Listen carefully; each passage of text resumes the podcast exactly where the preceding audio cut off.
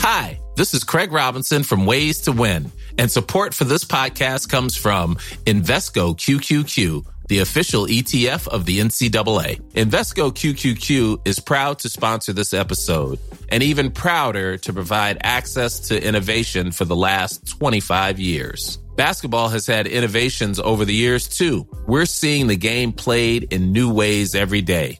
Learn more at Invesco.com slash QQQ. Let's rethink possibility. Invesco Distributors, Inc. Planning for your next trip? Elevate your travel style with Quince. Quince has all the jet setting essentials you'll want for your next getaway, like European linen, premium luggage options, buttery soft Italian leather bags, and so much more. And is all priced at 50 to 80% less than similar brands. Plus, Quince only works with factories that use safe and ethical manufacturing practices. Pack your bags with high-quality essentials you'll be wearing for vacations to come with Quince. Go to quince.com slash pack for free shipping and 365-day returns.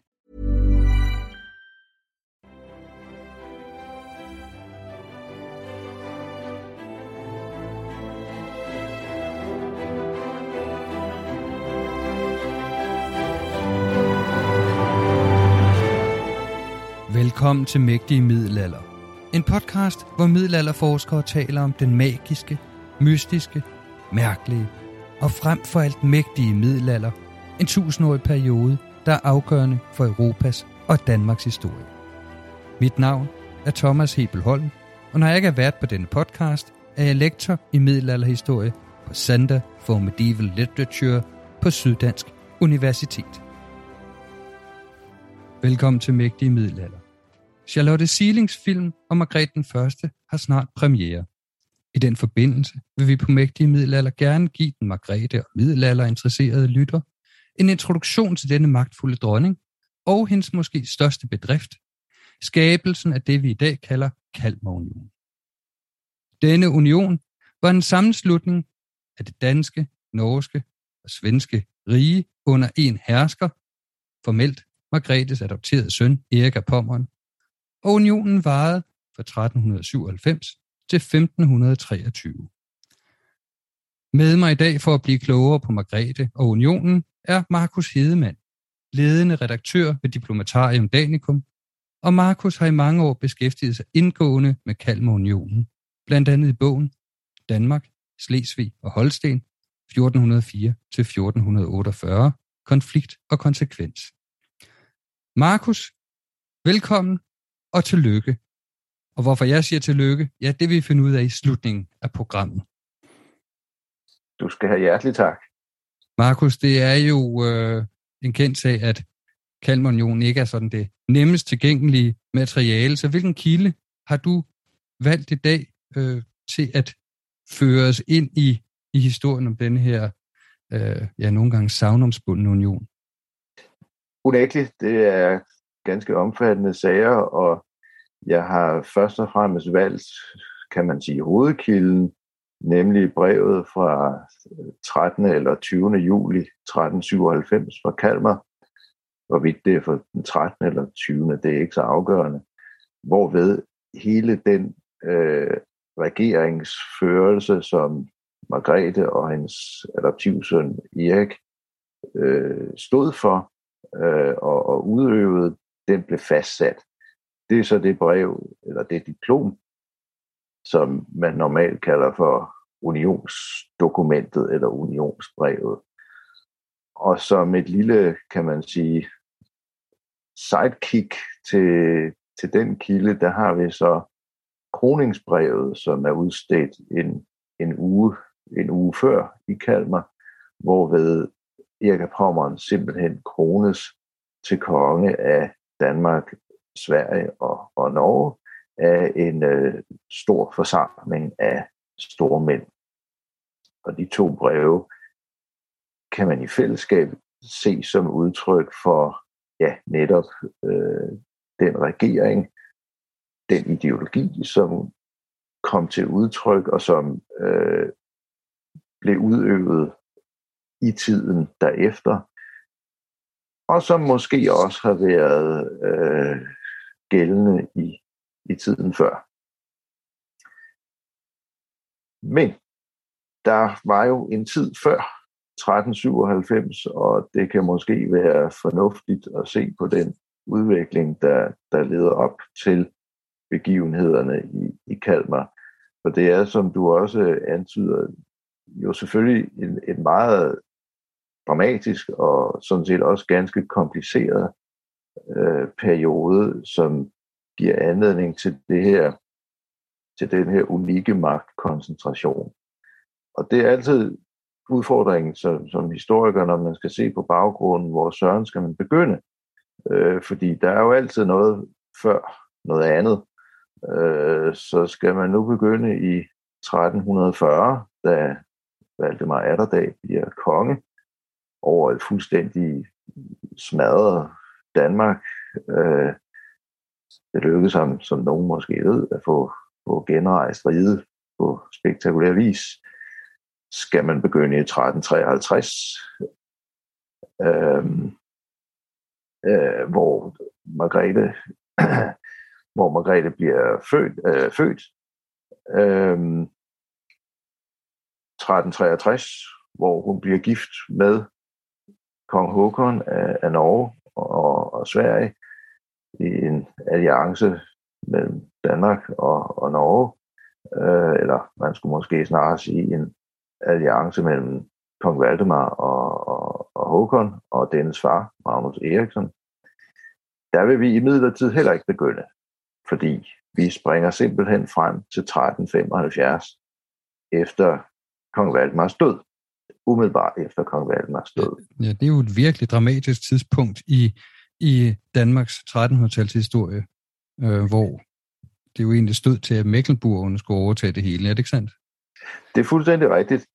Og det er egentlig endnu et godt eksempel på, at altså en, en middelalderlig regents død altid var altid medført en eller anden form for, for politisk krise, fordi hvad der nu var indgået af, af aftaler og, og forståelser, det var altså ikke nødvendigvis noget, som man så følte sig forpligtet til at overholde bagefter. Og alt tyder på, at kong Valdemar Atterdag havde lovet den danske trone til øh, sin ældste datters søn, Albrecht af Mecklenborg. Øh, Albrecht den fjerde af Mecklenborg. Ja, ja, det er jo svært med Mecklenburg, de hedder alle sammen Albrecht jo. Det er jo lidt det, der er, er det eventlige problem. Man skal nemlig ikke øh, forveksle ham med, med kong Albrecht af Sverige, som så hedder kong Albrecht den tredje af, af Mecklenburg. Men det er altså ikke ham. Nej, øh, ham kommer vi til at høre lige om, om ham, kommer vi nok, ham kommer vi nok til, tilbage til.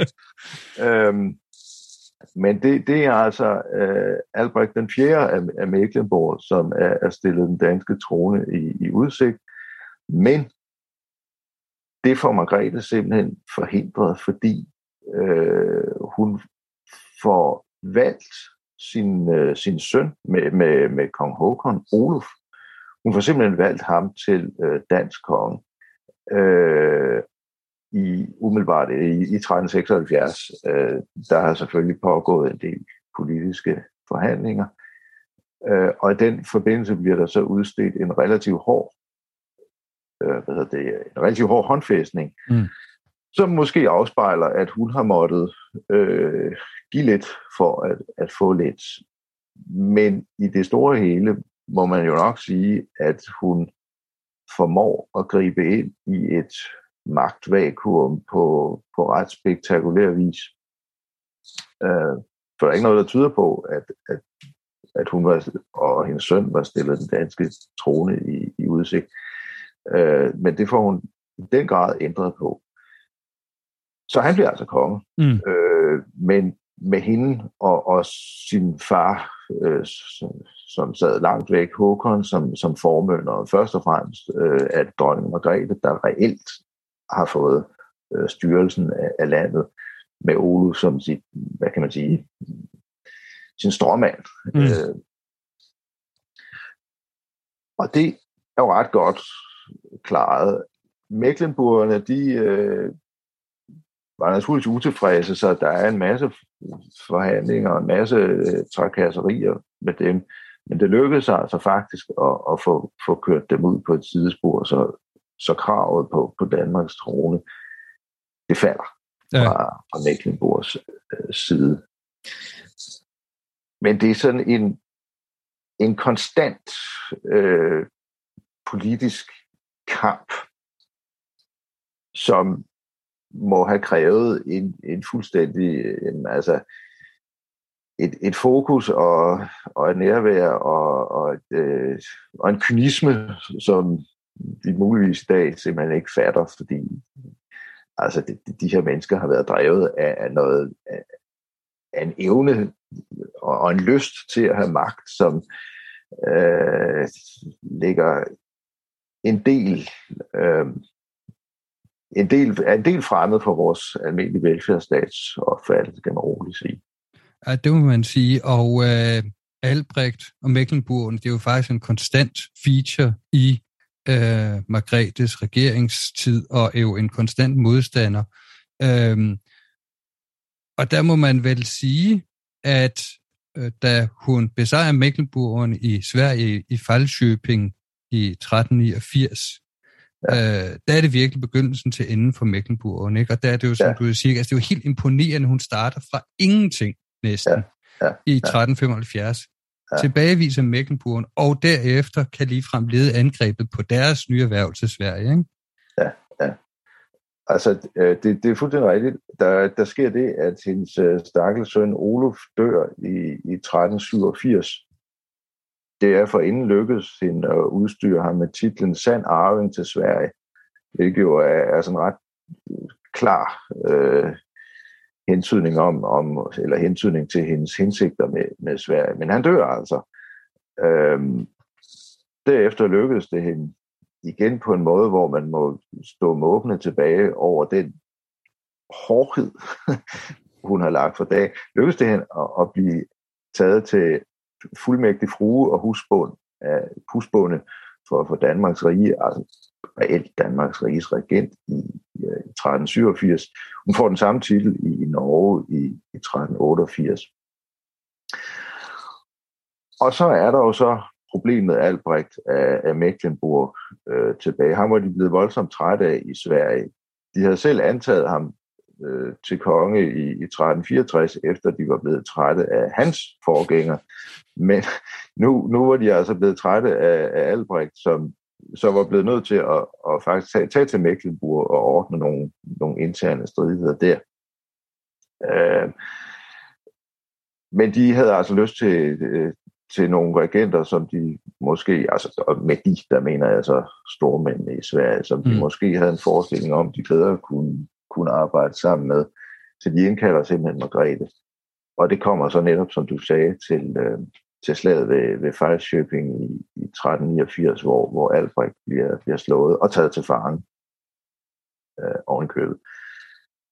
Det betyder ikke, at, at Sverige med et trylleslag øh, er, er, nu, er, er kommet på, på Margrethes hænder. Der er, resterer stadigvæk en del brænde, der skal slukkes, men i, øh, så kan jeg huske meget galt, så er det 1398, der får hun endelig, endeligt eller også 1395, det kan faktisk ikke Nej, ja, det betyder ja, det ikke så meget. Ja, jeg tror godt, det du hen bare fortsætte. Der, der får hun endelig uh, Stockholm på, på sine hænder, og der, og der, der har hun altså den, den reelle magt i, uh, i, i, i Sverige.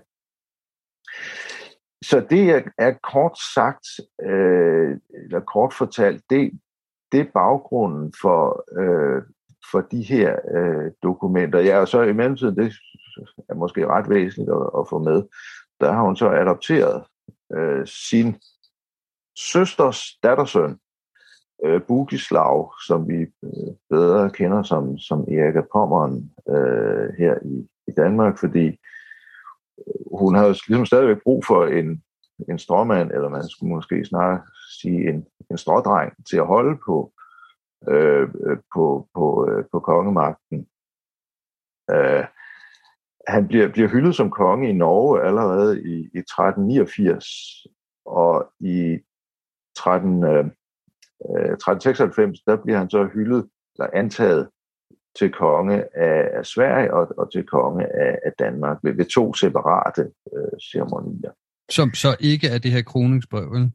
Det er nemlig ikke det her kroningsbrev, og, og det, øh, det, det er jo sådan en vigtig pointe, kan man sige, fordi altså, de middelalderlige kroninger er i virkeligheden øh, altså, de, de er sådan en meget løbende proces, altså af, af, af hyldningen, af valg, af antagelse og af kroning.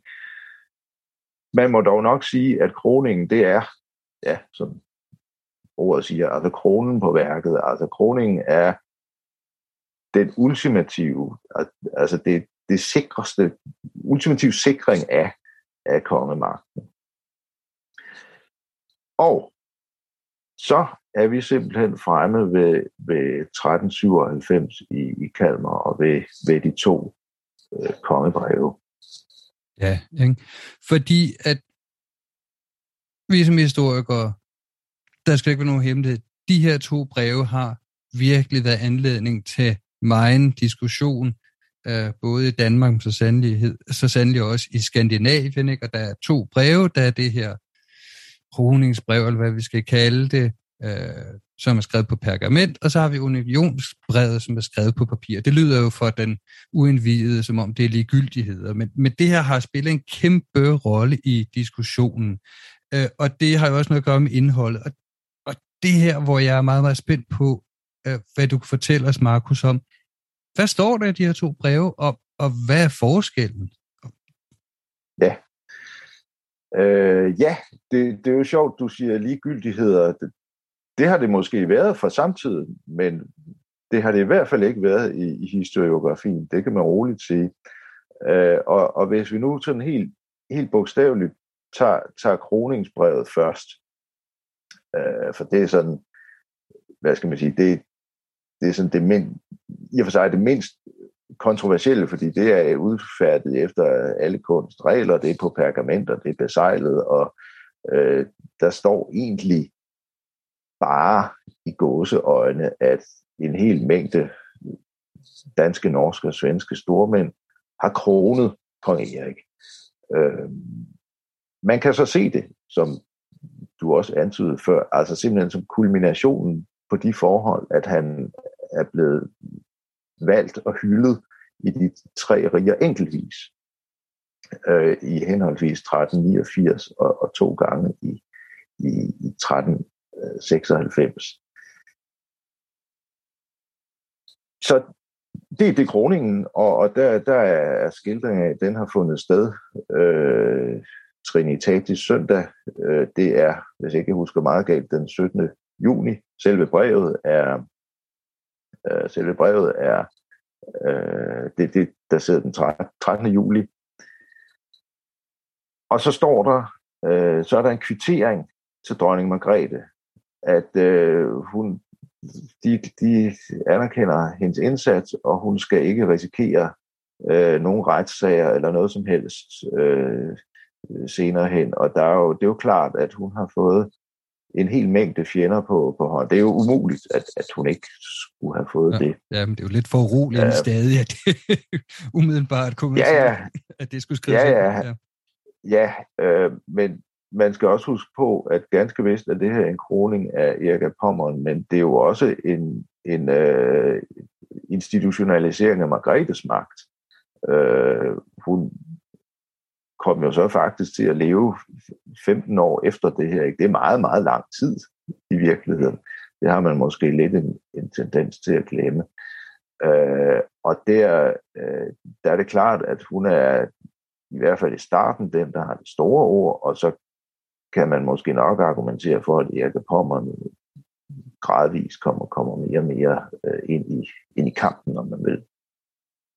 Men det er kroningsbrevet, og det er sådan set, øh, det, det har i og for sig ikke været øh, særligt diskuteret, øh, fordi det, det, det er sådan pænt og, og nydeligt. Øh, så er der derimod unionsbrevet, øh, enten fra den 13. eller den 20. juli, som er udstedt selvfølgelig i en parallel, øh, parallel bestræbelse på at finde ud af, hvad, hvad man egentlig skal, og, og hvordan det her, øh, det her personal unionskongedømme, det egentlig skal, skal hænge sammen. Og det er, som du siger, ekstremt omdiskuteret. Jeg tror nærmest, det er det mest omdiskuterede det mest omdiskuterede kilde i, i dansk middelalder. Det er måske i virkeligheden den mest omdiskuterede kilde overhovedet, når man tager, tager, øh, tager skandinavisk historiografi i betragtning. Ja, det tror du ret i, ja. øh, der er i hvert fald skrevet temmelig, temmelig meget om det. Det er simpelthen en række af, af bestemmelser. Om den første bestemmelse, ja, det er selvfølgelig den der indledende klamang, som er, nu har vi været her, og vi tror på Gud, og det, det hele er godt, og, og sådan noget. Og, og så, så går man ellers øh, til, til bidet, om man så må sige. Hvad, hvad, hvad skal vi egentlig her? Og det første, den første bestemmelse i, i brevet, det, det er bestemmelse om kongevalg. Øh, det, det siger måske også lidt om, hvem der har siddet og, og dikteret det, det her indhold. Øh, og der står en del bestemmelser om det, og hvis det nu er, hvis, hvis kongen får en søn, så skal de jo så skal de vælge ham, ikke? Øh, og hvis han får flere børn, så skal de sørge for, at de yngre børn, øh, at de yngre børn, de, øh, de yngre børn, de bliver, de bliver udstyret med, med passende herskab. Så står der, at hvis nu kongen dør uden børn, så skal, øh, så skal de øh, stormændene i, i rigerne, de skal vælge, hvem Gud giver dem til noget. Og det kan man jo godt ligesom se på som en, som en væsentlig, en væsentlig kontrol af, af kongemagten. Og, og det er jo heller ikke, det er jo bestemt ikke ligegyldigt. Man må bare sige, at det er måske meget fornuftigt at have den øh, stipulation eller stipulering, fordi altså den her tid, der kunne folk jo faktisk dø ret pludselig. Som for eksempel Olof. Som for eksempel Olof. Øh, fuldstændig rigtigt. Altså, det kunne jo sagtens være Margrethes øh, erfaringer, der, der ligesom spillede ind her. Senere hen, så, så har vi Christoffer Bayern, han dør også meget, meget pludselig. Øhm,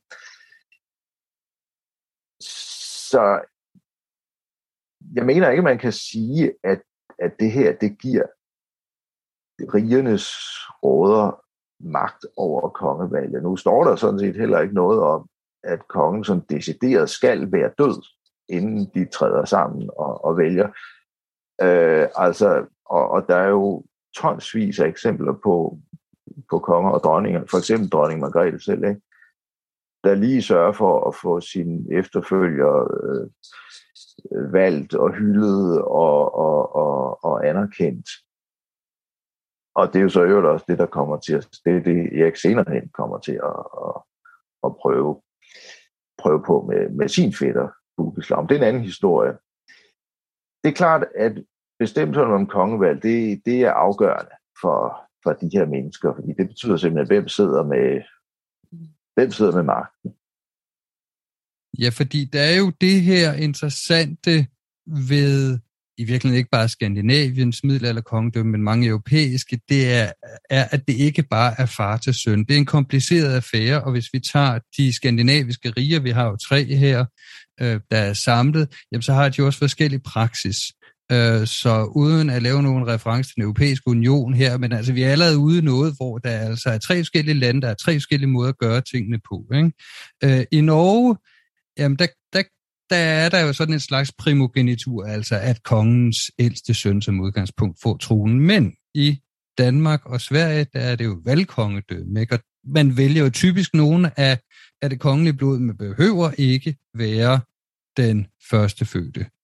Øhm, og øh, i det danske øh, riges tilfælde, så har vi også de her håndfæstninger, som vi har været inde på lidt tidligere, som er sådan en slags i mangel af bedre ansættelseskontrakt, eller i hvert fald en eller anden øh, øh, tiltrædelseskontrakt for kongen. Ikke? Så der ligger jo en, en hel masse her og lurer, og, og der er jeg jo spændt på, hvordan det optræder i, i, i de her breve, hvis overhovedet. Ja, du, der siger du kodeordet håndfæstning. Der bliver ikke udstedt nogen håndfæstning i, i 1397. Og, og det øh, er efter min bedste opfattelse et, et tegn på, at der er altså en kongemagt, som sidder rigtig godt i, i sadlen her. Øh, det er helt glemt med, med Olufs, øh, Olufs håndfæstning. Og det er meget interessant, når man så går længere ned i, øh, i, i diplomet, jeg foretrækker at kalde det traktatbrevet, øh, der, er, der er der også bestemmelser om, om militær, øh, militærhjælp, og der har kongemagten vidtgående beføjelser, øh, og, og skal nærmest ikke spørge nogen, hvorimod indbyggerne i de tre riger, de er simpelthen forpligtet til at stille med, ja, med, med mandskab eller, eller materiel på, på kongens bud. Også endda selv om krigen finder sted uden for deres rige. Det er altså ret ekstremt i, i, de her, i de her tider. Og når man så sammenligner det med, med øh, en passus i Olus håndfæstning, hvor der står, kongen kan ikke, kongen kan ikke gå i krig uden rådernes samtykke. Sådan citeret frit efter hukommelsen. Ikke? Så, så er det altså en, en, en ret væsentlig øh, en ret væsentlig forskel i, i forhold til det. Øhm, man kan kalde det for udenrigspolitiske anlægner. Jeg mener måske ikke, at, at de her mennesker, de skændede så skarpt imellem, hvad der var indrigspolitik og, og hvad der var udenrigspolitik. For mig at se, er der ikke tvivl om, at den militære, de militære bestemmelser i, i, øh, i traktatbrevet er en anerkendelse eller et tegn på et meget vidtgående kongemagt. Øh, så, så, er der, øh, så er der bestemmelsen, der er, er ret, øh, også ret berømt, at ingen, intet riges lov må drages ind i et andet rige. Og det er af nogen blevet taget som udtryk for, at det er så fordi, der har siddet aristokrater og, og været imod, at, at kongemagten skulle få for meget magt. Men jeg synes egentlig også omvendt, man kunne sige, jamen, hvorfor egentlig? Altså, der var udmærket love i, i, hvert, øh, i hvert rige, der gik ikke rigtig noget af hverken Margrethe eller, eller Erik for at, at benytte sig af, af de love. Og altså, de kunne som krænke dem, når det, når det passede dem alligevel. Øhm, men det spiller selvfølgelig ind i hele det her spørgsmål om, hvad er det for en, hvad er det egentlig for en statskonstruktion, de har? Fordi øh, i de militære anlægner, der kan man da godt tale om en union. Der er der sandelig ingen tvivl om, at der står vi sammen alle sammen, ikke? Og når på den til enhver tid siddende kongens bud. Men når det kommer til de her lovbestemmelser, der synes jeg i meget højere grad, man kan tale om det, nogen har kaldt for en øh, konglomeratstat, altså en, en sammenslutning af stater, uden at der er tale om en sammensmeltning af, af stater. Ja, så vi har... Så det, ja. Så vi ja, har sådan nogle, nogle træk af noget, der kunne ligne noget NATO på den ene side, og så på den anden side tre selvstændige riger, i hvert fald juridisk henseende, som så alligevel har samme overhoved. Og ja, det, det, det fører jo hen til, som jeg også tror, du er på vej hen til, hvad, hvad pokker er det for en union, eller hvad, hvad pokker mener vi med det, ikke? Fordi det er jo, det er jo ja. sådan noget meget, igen, som jeg lidt fik sagt, altså i hvert fald i 1800-tallet, romantiseret øh, og, og ophøjet, men, men øh, er det bare en forsvarsalliance af samme øh, øh, hersker på tronen, eller hvad er det for noget? Ja, altså det er jo værd at, at, øh, tage i betragtning, at selve ordet Kalmarunion findes jo ikke i, i Kalmarunionens tid, og, og det, det er først, øh, altså ordet Kalmar Union er først belagt i 1733, hvis jeg ikke husker meget galt. Man har så noget før har man, har man talt om, øh, om, om union. Øh, den samtidige betegnelse er, den kan være kærlig bebindelse, den kan være forbindelse. I traktatbrevet, der står der decideret om, om, om fred imellem de, de tre riger. Så det er jo det, det er noget, der tyder mere på en fredstraktat. Og der er, der er en sjov lille filologisk ting. Altså i, øh, i, i originalteksten, der står der, øh, så vidt jeg husker, semje, frid og for, forbindelse, for, forbindelse. øh, citeret frit efter hukommelsen. Forbindelse, det er i den danske oversættelse blevet til forening. Det er altså ikke nødvendigvis helt det samme, fordi man kan sige, en, en forbindelse, det, det er et ord, som man finder i, i tidens traktater, øh, hvorimod forening, det er noget, der, der tyder imod union. En ting er sikker, og det er, at union i hvert fald ikke på noget tidspunkt optræder i, øh, i brevets tekst. Øhm, så, så hvad skal vi kalde det? Det er måske, nogen vil måske, øh, nogen vil måske sige, at det er en lidt futil diskussion, fordi ved vi ikke nogenlunde, hvad vi kalder det. Jo, jo, det, det gør vi vel. Sagen er bare, at der er jo altid en, en fortolkning i, i de begreber, vi, vi bruger. Øh, og spørgsmålet er, om den fortolkning så alligevel måske kan give anledning til nogle, nogle forestillinger, som ikke helt rammer, hvad det her er. Øh, og, og det vil jeg altså nok sige er tilfældet, når man bruger ordet Kalmarunion. Øh, fordi altså den forestilling, man typisk i 1800-tallet har haft om, om nordisk enhed og den, den slags, og, og så er trukket ned over Kalmarunionen, altså den kan de simpelthen umuligt have haft i, i samtiden. Så er der jo altså også lige det forhold, at kong Erik, han er, øh, altså, nu at være konge, så er han altså også hertug af Pommern, ikke? Altså, så hvis endelig det skulle være, så er Pommern lige så meget med i den nordiske union som de tre andre stater. Og det, og det, det lyder jo måske lidt, lidt paradoxalt, ikke? Pommern er jo ikke noget som fuldstændig ligegyldigt øh, hertugdømme. Øh, Margrethes sidste store projekt, og det store projekt, som kong Erik arver, det er at få Slesvig indlemmet i, i Danmarks rige er, det sådan en, er det sådan en speciel nordisk tankegang? Det kan man vel ikke øh, for så vidt sige. Øh, så, så der synes jeg nok, at Kalmarunions ordet har givet anledning til en vis, øh, en vis anachronistisk øh, slagside i, i historiografien, som øh, det godt kan betale sig at, at diskutere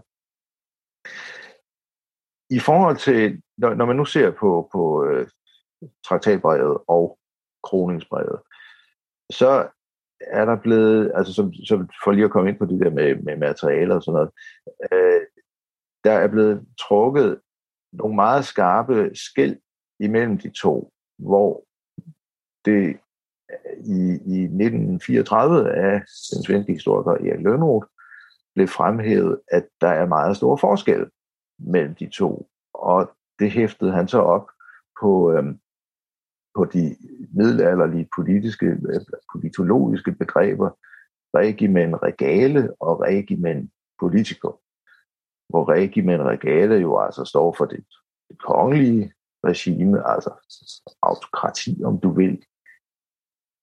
Øh, anachronistisk kan man kalde det enevælde, øh, og hvor regimen politikum betyder en eller anden form for altså kontrolleret øh, kongemagt, aristokratisk, og man vil oligarkisk magt. Og der så han øhm, bestemmelserne, øh, der stod han som i, i meget høj grad i, i modsætning til hinanden.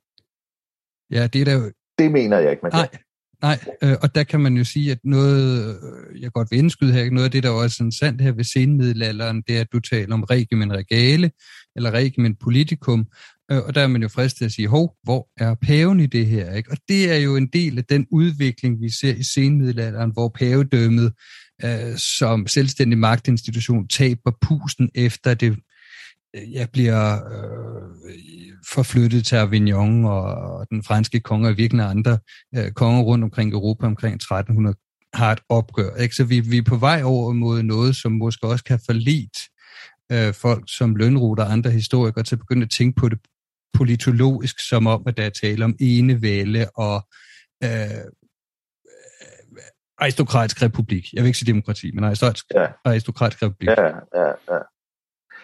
Altså, det er jo sådan set forståeligt, fordi det er jo nogle dejlige begreber, ikke? Altså, øh, og, og det er sådan rigtig øh, latinsk og, og lækkert og, og lært, og, og, og det at kunne, kunne sådan hæfte, hæfte øh, kilder i, i udkants Europa op på, på sådan noget, åh, hvor dejligt, ikke? Altså, så, så, så kan det bringe sådan en vis, et, et vist overblik og, og, og et vist perspektiv, øh, og, og det kan vi jo sådan set godt lide.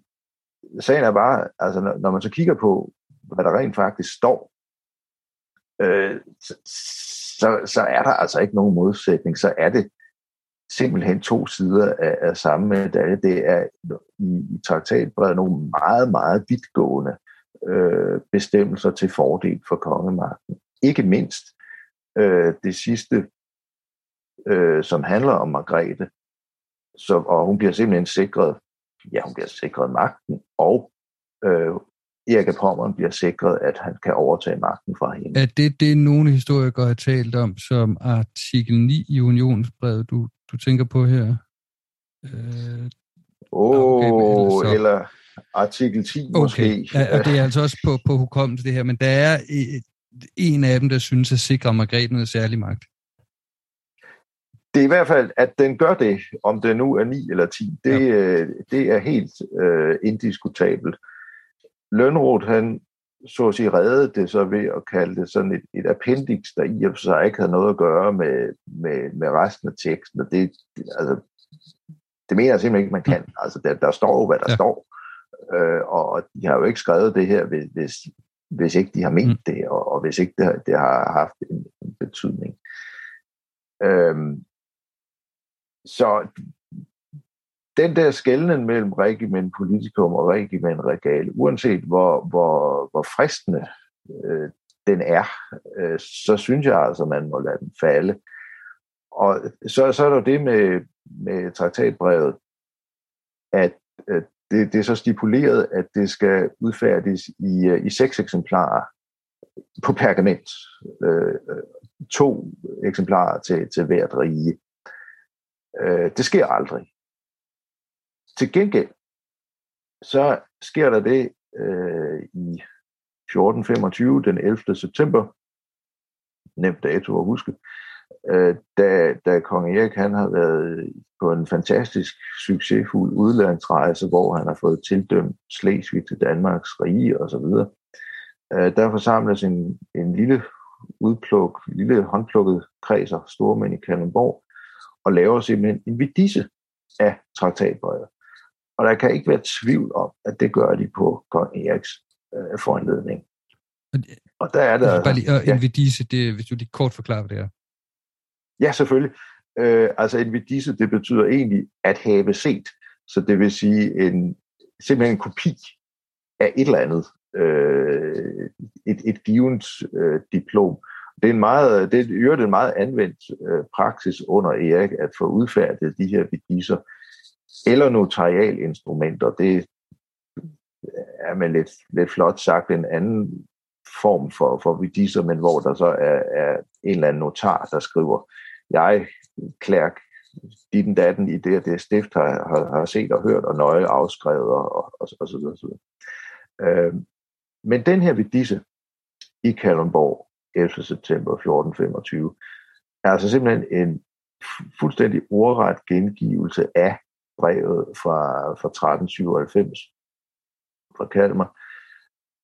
Og der må man jo spørge sig selv, hvis, hvis det virkelig var et aristokratisk principprogram, som var blevet til i opposition til kongemagten, hvor, hvorfor i himlens navn skulle Erik så på højden af sin magt lade, lad det, lad det, lad udfærdige den ved disse.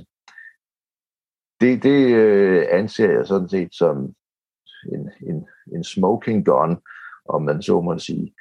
Senere hen, der øh, er der så sket det, at øh, han taber i, i Slesvig, og han taber det hele. Og der bliver indgået en, en fred i, i Vordingborg i 1435, hvor man kan se, at der er noget, altså at, at der er en fremmedgørelse mellem rigsrådene og, og kong Erik. Og i 1436 bliver der så holdt møder igen i Kalmar, med det danske rigsråd og det svenske rigsråd. Der er, så vidt jeg husker, også enkelte nordmænd til, til stede, hvor der så bliver udfærdiget et nyt, øh, et, et, et nyt diplom og, og en ny, et forsøg på en ny forfatning. Og der er der en henvisning til, til brevet i, i 1397. Og det har så fået nogen på den tanke, at endelig kunne man i, i 1436, da kong Erik ganske rigtig var meget svækket, endelig kunne man da realisere det aristokratiske program, der faldt i 1397. Sagen er bare, når man så ser på selve forsøget på den nye forfatning i 1436, så er det en fuldstændig anden verden, end, øh, end den, man har i 1397. Og, og altså, det er noget med, at når, når, når kongen skal vælge, så skal der træde 120 råder sammen. Der er virkelig, og, og der er ikke noget med, at de, de har ovenikøbet lov til, at hvis, hvis kongen nu får en søn, hvis de ikke synes, han er god nok, så kan de, øh, så kan de komme af med ham. Og det er jo øh, det er sandelig noget andet end, end, end situationen i 1397. Ifølge den forfatning, så skal kongen forpligtes til at opholde sig ligeligt i, i de tre riger i, i, fire måneder og have, hvis ikke jeg husker meget galt, øh, hele tiden to fra hvert rige med sig. Det er helt anderledes rigidt mm. end, end, uh, end i 1397. Og man kan sige, det, det udelukker enhver form for den øh, krigeriske sydpolitik, som, som kong Erik havde bedrevet i, i årtier, og som jo sådan set var en arv fra, fra dronning Margrethe. Så efter min bedste opfattelse er der en meget stor forskel imellem de forsøg øh, på en ny forfatning, en ny konstitution, øh, ny ordning mellem rigerne, hvad man vil kalde det, og så øh, brevet fra 1397. Det bliver jo så heller ikke til noget, altså, fordi kong Erik han saboterer det fuldstændig, og, og, og det ender så med, at han, man bliver simpelthen nødt til at, at sætte ham af, fordi han er jo altså, han er helt, øh, helt uden for pædagogisk rækkevidde, ikke? Og, og nægter at, at gå med til, til noget som helst. Ja, så kan man, øh, kan man sige, at øh, de der ideologiske diskussioner på det plan, Lønrud kørte dem øh, måske lige frem for ønsketænken, og meget af det her i virkeligheden mere var øh, rullende forhandlinger og ad hoc øh, konstruktioner. Øh, det vi ser i ja, øh, de, de her første 50 år af, lad os kalde det, unionens levetid. Altså, jeg tror egentlig ikke, jeg vil kalde kroningsbrevet og traktatbrevet, som jeg nu efterhånden har fået fastslået, jeg insisterer på at kalde det.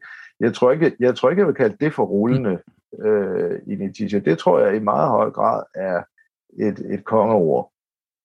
Øh, hvorimod hele, hele situationen i, i 1430'erne, og sådan set øh, det, der kendetegner så øh, relationen imellem især Danmark og Sverige helt frem til, ja, helt frem til det stokholmske blodbad i virkeligheden, det er den her evindelige frem og tilbage, og der, der synes jeg godt, man kan tale om sådan en, en konstant øh, volatil mm. situation, hvor så har den ene magten, så har den anden magten, så er der så er der det parti, der har overhånd, og der, så er der det parti, som, som lider nederlag og, og, og så videre.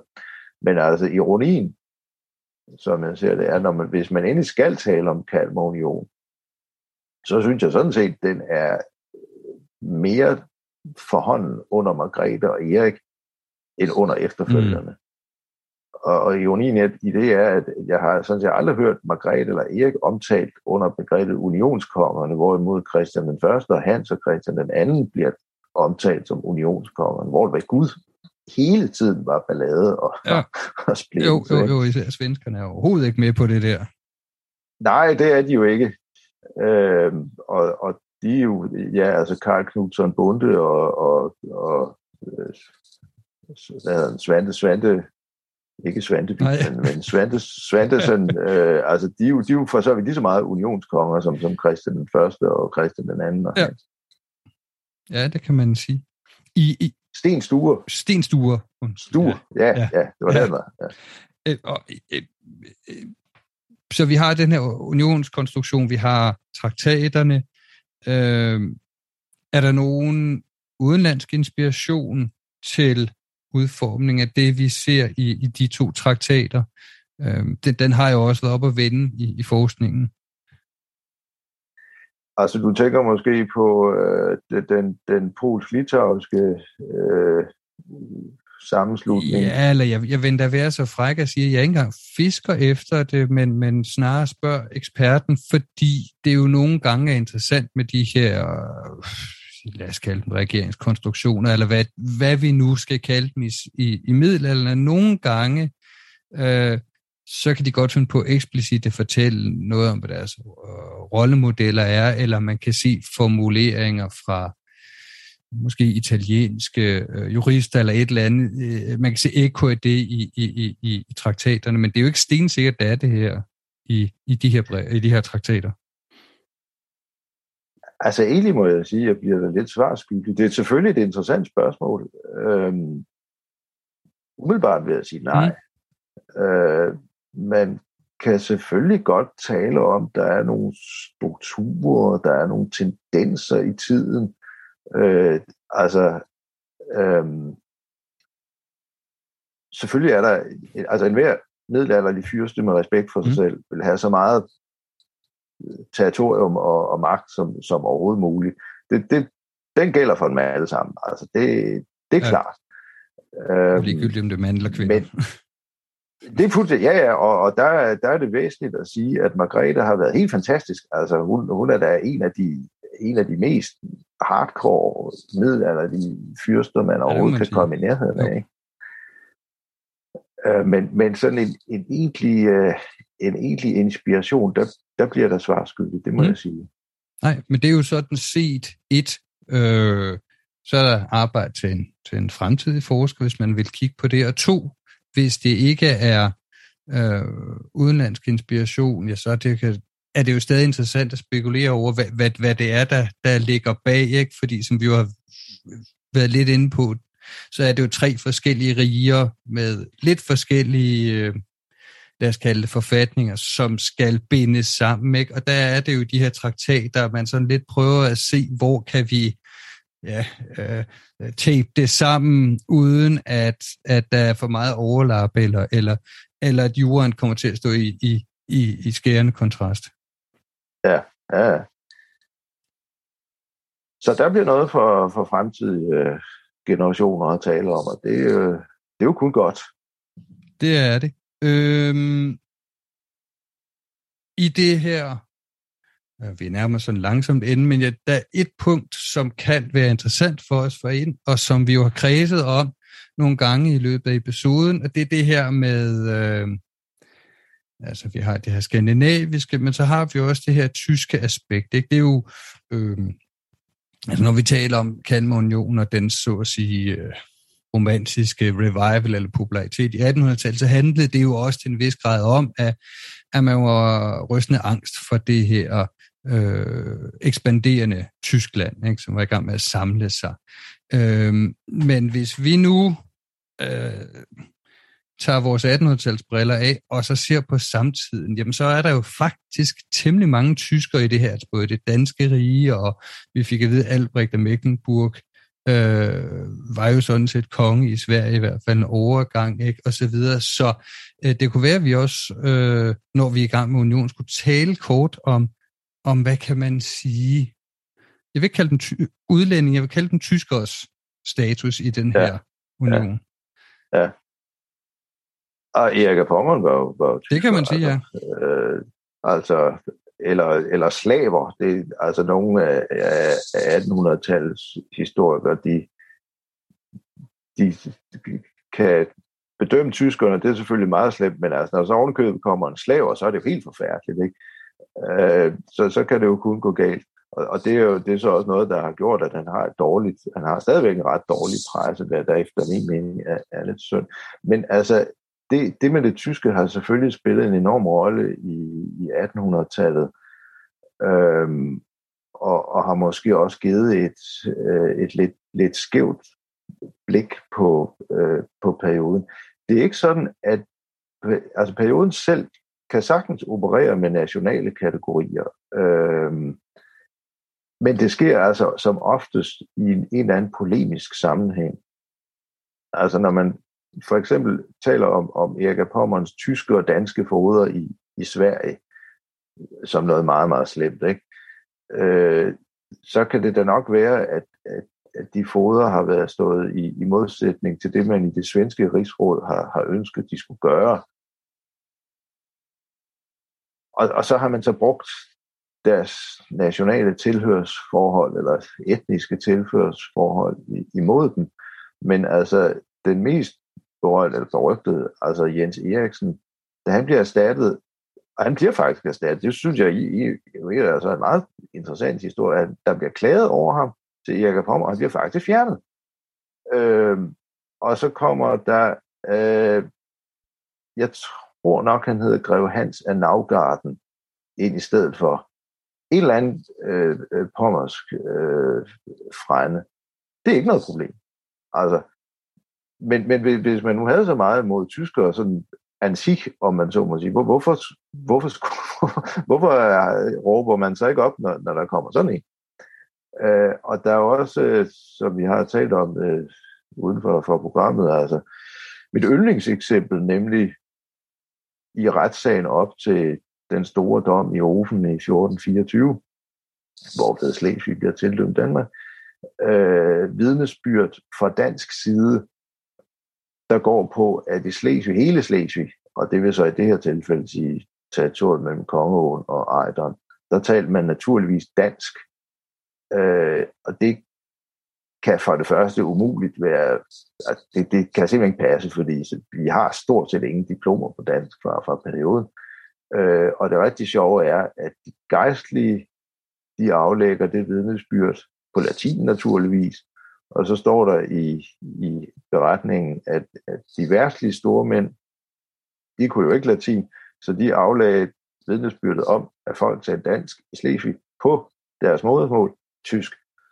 Øhm, og, og, og det viser jo lidt om, at man var måske ikke så sensitiv over for, hvordan øh, altså det, som vi ser som en helt indlysende selvmodsigelse, det har man givetvis ikke set op som en, som en selvmodsigelse i, i den her sammenhæng men man har godt kunne bruge de nationale kategorier i en polemisk, øh, i, i polemisk øje med, og, og det, der har man ikke holdt sig tilbage.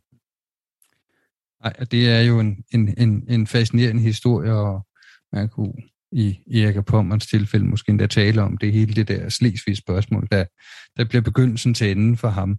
Øh, men det tror jeg, vi vil gemme til et andet program, for vi vil nærme os øh, enden. Og jeg havde i begyndelsen lovet at afsløre, hvorfor jeg sagde tillykke til dig. Og det tidspunkt tror jeg er kommet nu. Markus, du har jo heldigvis en rigtig god nyhed, øh, som jeg vil lade dig øhm, øh, dele med os, og, og, og så tror jeg, vi skal snakke lidt om, hvad du laver sådan som din forskning herefter.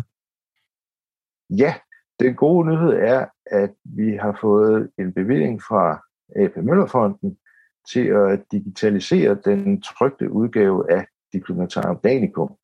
Og det skal vi så de næste små to år, sådan at øh, studerende, forskere og offentlighed kan tilgå Diplomatarum Danicum fra deres telefon, fra deres PC, fra deres tablet, hvor som helst, når som helst. Vi er der, og det bliver gratis.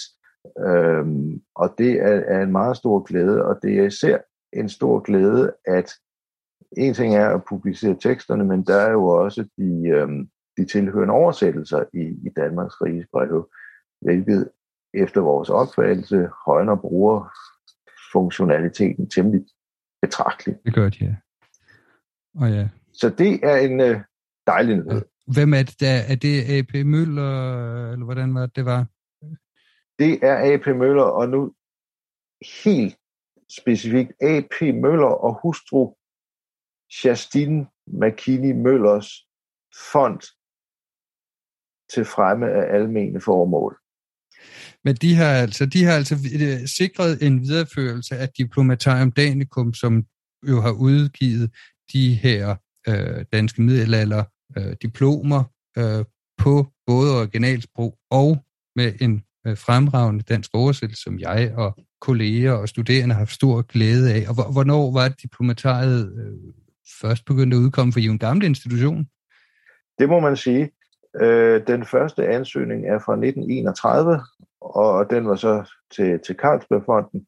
Øh, Carlsbergfonden død, og det begyndte simpelthen i 1932, så vi har eksisteret siden 1932. Det har primært været Carlsbergfondet, der har, har finansieret. Det synes jeg også er vigtigt at få med, at det, der har foreligget en, en fantastisk uh, generositet fra, fra deres side. Nu er det så AP Møllerfonden, der er, er generøs, og vi er meget glade for de danske generøse erhvervsdrivende fonde. Det, det må man nok sige, at de, de holder liv i, i det her, fordi der er virkelig noget, der er værd at holde liv i. Det må man sige. Ja. Og vi vil håbe, at I kan holde 100 års jubilæum. Så fortsæt med fortsæt donationerne til, til 2032. Ja, ja. det, det vil være dejligt. Ja. det vil det i hvert fald. Helt sikkert. Øhm, og så der er du jo så øh, ledende redaktør og forestår det her og, og spændende og, og vigtige arbejde, som jeg og mange kolleger derude på universiteterne i hvert fald ser frem til, og mange studerende. Derudover, Markus, hvad, øh, når du ikke er travlt optaget af det her, men hvad, øh, hvad forsker du ellers i i øjeblikket? Jeg er faktisk meget optaget af, af, af spørgsmålet om, altså hele det her unionsspørgsmål, øh, og altså hele spørgsmålet om, hvad det var for en konstruktion, der blev etableret i 1397, hvordan dens efterliv var, og, og hvornår man egentlig kan sige, den, den hørte op. Øh, og til den ende kunne jeg sådan set godt tænke mig at, at skrive en bog om, øh, øh, om perioden, øh, som jeg så vil sætte fra 1396 til 14, slutter til 1537, bare for at være lidt kontrær i forhold til det konventionelle 1397 til 1523. Øh, fordi 1396 har vi de her øh, bestemmelser, i, der, der sikrer, at, at store mænd ikke må bygge slotter, der de skal rives ned både i, i Danmark og Sverige. Der er faktisk et stort møde i Linköping, som er en forgænger for, for mødet i, i, i Kalmar. I 1537, der har man så øh, den bestemmelse, hvorved Norge mere eller mindre frivilligt bliver, jeg ved ikke, om man kan sige, at det bliver indlemmet i Danmarks rige, men de er i hvert fald den del af Danmarks rige, der gør, at vi har kunnet tale om Danmark-Norge som, som et rige. Og der synes, det synes jeg egentlig er, at, er den største kontrast i forhold til fortiden, eller i forhold til den umiddelbare øh, ja, fortid øh, i, i 1400-tallet, hvor vi trods alt har en, en relation imellem lige gyldige og, og lige værdige øh, nationer, stater, riger, det er nok en, en mere præcis betegnelse. Øh, så kan det godt være, at nogen mener i, i en krig over, over, over andre, men altså, der er faktisk ikke en, en den her, den her egentlige sammensmeltning. Øh, og det synes jeg er interessant. Om, om det så kan blive en lang bog eller en, en lidt mindre monografi, det har jeg ikke rigtig øh, overblik over endnu, men det er i hvert fald noget, som jeg vil forske videre i. Det lyder enormt spændende, og det tror jeg, vi skal have en, en snak om ved en anden lejlighed. Øhm, jeg vil sige tak nu for din tid, for at du vil være med og oplyse os om det her. Det var enormt spændende, og jeg håber, det har været givetigt for lytterne, når de skal ind og se Margrethe-film, hvis de skal det. Øhm, Selvfølgelig, det skal vi da altså. Det skal vi jo. Øhm, og det kan så være, at jeg laver et, øh, et program om det mod forventning. En filmanvendelse, det vil vi se øh, til den tid. Normalt bør jeg afholde mig fra at lave sådan noget, men det kan jeg altså komme ind på ved en anden lejlighed. I hvert fald, Markus, rigtig mange tak, for at du vil være med. Tak fordi jeg var Det var en fornøjelse. Det Det var alt for nu på Mægtige Middelalder. Jeg håber, I nyt dagens episode. Som altid kan I finde henvisninger til de nævnte tekster i show notes. podcasten kan I finde hos de fleste podcastudbydere. Og så kan I følge Mægtige Middelalder på Facebook og Instagram. Og I kan komme i kontakt ved at skrive til mægtige middelalder gmail.com. Jeg håber, I har nydt dagens episode, og I vil lytte med en anden gang.